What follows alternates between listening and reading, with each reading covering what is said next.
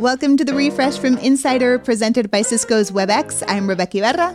And I'm Dave Smith. It's Friday, April 8th, and we're bringing you real-time news, fresh like live radio, but on demand like podcasts. Here's the latest. The nation's most exclusive legal club will soon have its first black woman as a member.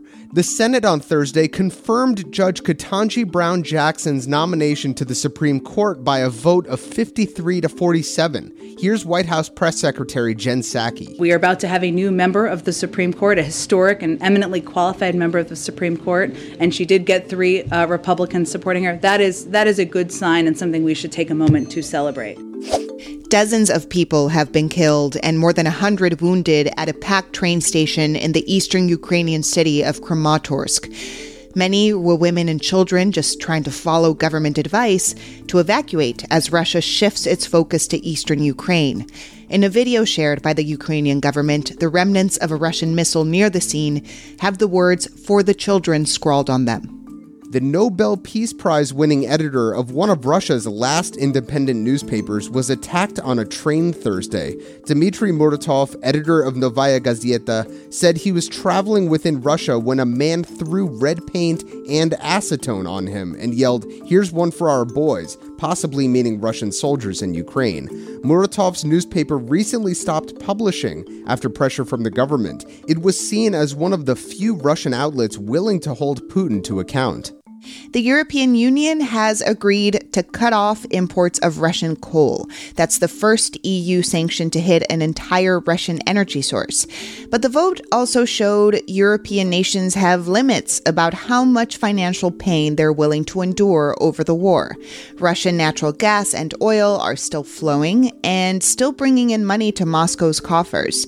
Europe is heavily dependent on Russian gas in particular. The Manhattan district attorney wants everyone to know his office is still investigating Donald Trump's potentially shady business practices. A little refresher, DA Alvin Bragg came under fire after two senior prosecutors on his team resigned, saying the DA's office was suspending the investigation in a grave failure of justice. Well, Bragg is out with a statement saying things are moving slowly because that's just how the criminal justice system works, but they are moving. We want to hear from you. Email us at therefresh@insider.com. Coming up, what's Elon Musk's problem with baby turtles? Webex is driving hybrid work by ensuring almost anyone, almost anywhere, can be seen, heard, and have the ability to contribute equally. Learn more at webex.com/hybridwork. Shortly after 11 a.m. Eastern today, SpaceX will send a former NASA astronaut and three civilians to the International Space Station. The flight is chartered by commercial aerospace company Axiom Space, and it's the first time a completely private crew is going to the ISS. Each of the four flyers paid a reported $55 million for their seats. It's yet another example of spaceflight transforming from something once reserved for highly trained astronauts to a haves versus have-nots situation. Amazon plans to object to last week's union victory in New York City.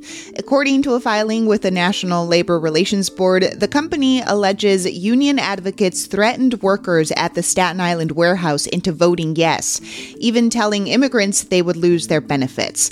A lawyer for the Amazon Labor Union calls these accusations really absurd, but the retail giant has until April 22nd to back up its claims. In February, former Miami Dolphins head coach Brian Flores filed a racial discrimination lawsuit against the NFL. Two more coaches joined that lawsuit on Thursday. Steve Wilkes says he was hired as a, quote, bridge coach for the Arizona Cardinals and was unfairly fired after just one season, replaced with a white coach with no prior NFL coaching experience. And Ray Horton says he was only interviewed by the Tennessee Titans because of the Rooney rule, which requires teams talk to at least one person of color for any head coaching job. The Titans eventually hired a white candidate instead. Want a six-figure job? How about long-haul trucker for Walmart? The retail giant is bumping up salaries for its internal fleet of drivers from $88,000 a year to a range of $95,000 to $110,000. It's also starting a program to train workers in its fulfillment or distribution centers to become certified drivers. This is all in an effort to ease the ongoing trucker shortage. Survivors of sexual assault are being wrongly billed out-of-pocket prices for rape kits administered at hospitals. That's according to a new study by the Kaiser Family Foundation. Under federal law, rape kits are supposed to be completely free, but hospital staff aren't always properly trained on the rules. And as a result, 2/3 of patients are billed an average of more than $300.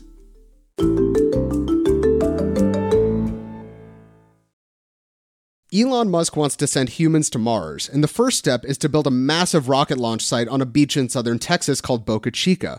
The cost of his ambitious plan? Well, killing endangered baby sea turtles to start.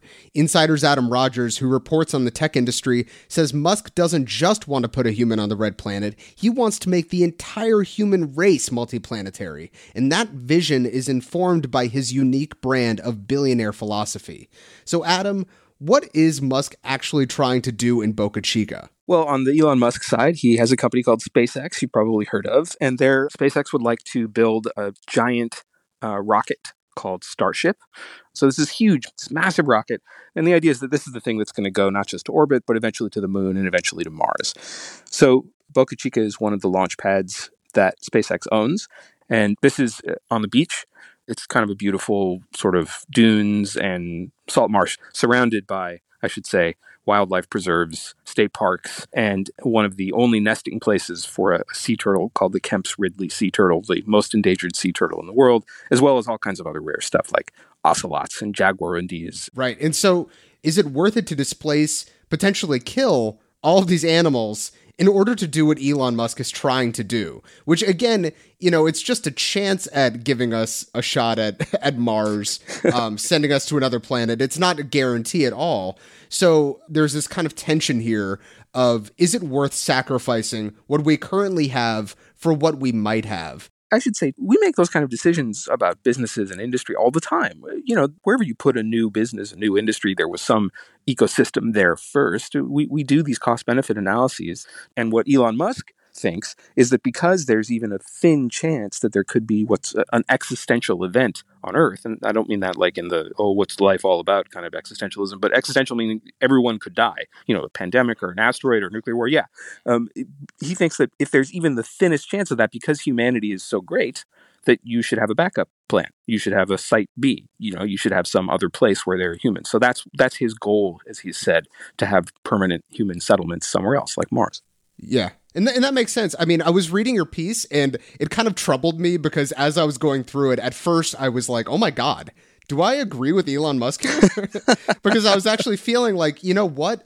As much as I love sea turtles, like we all watch Finding Nemo, we all love Crush. But honestly, like I was thinking, you know, killing sea turtles, it's not that big of a sacrifice if it gives us just a shot at space. And so is he wrong? One of the things you have to buy is that there are these existential risks, and you have to believe that they're going to be able to build a permanent settlement on Mars. It's really hard to imagine an unsupported settlement on Mars. But okay, let's pretend they could go to some other planet. Million billion planets out there. One of them's got to work, right? Right.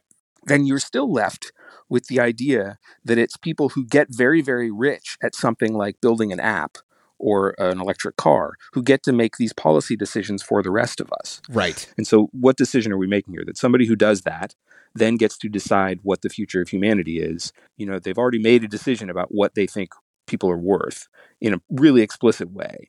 But really, what I do think the question more worth asking is why those people get to decide and who the sea turtles really are here, because you and I are not going to be able to afford a ticket on this rocket, you know? Well, speak for yourself, Adam. I'm fine. Okay, I'm a journalist. Yeah. We make a lot of money.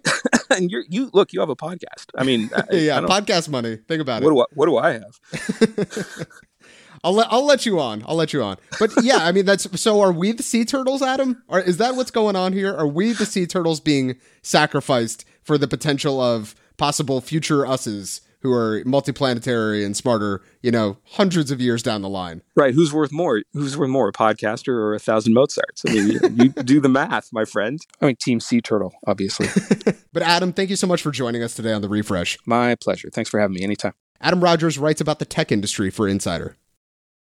Make sure to follow The Refresh from Insider on Apple Podcasts, Spotify, Facebook, or wherever you listen to podcasts. And please leave a rating and review. It helps other people discover the show. The Refresh from Insider is produced by Frank Alito, Grace Eliza Goodwin, and us, Dave Smith. And Rebeca Ibarra. Kerry Donahue is our executive producer. Andy Bowers is head of audio at Insider. Thanks for listening. Have a great weekend.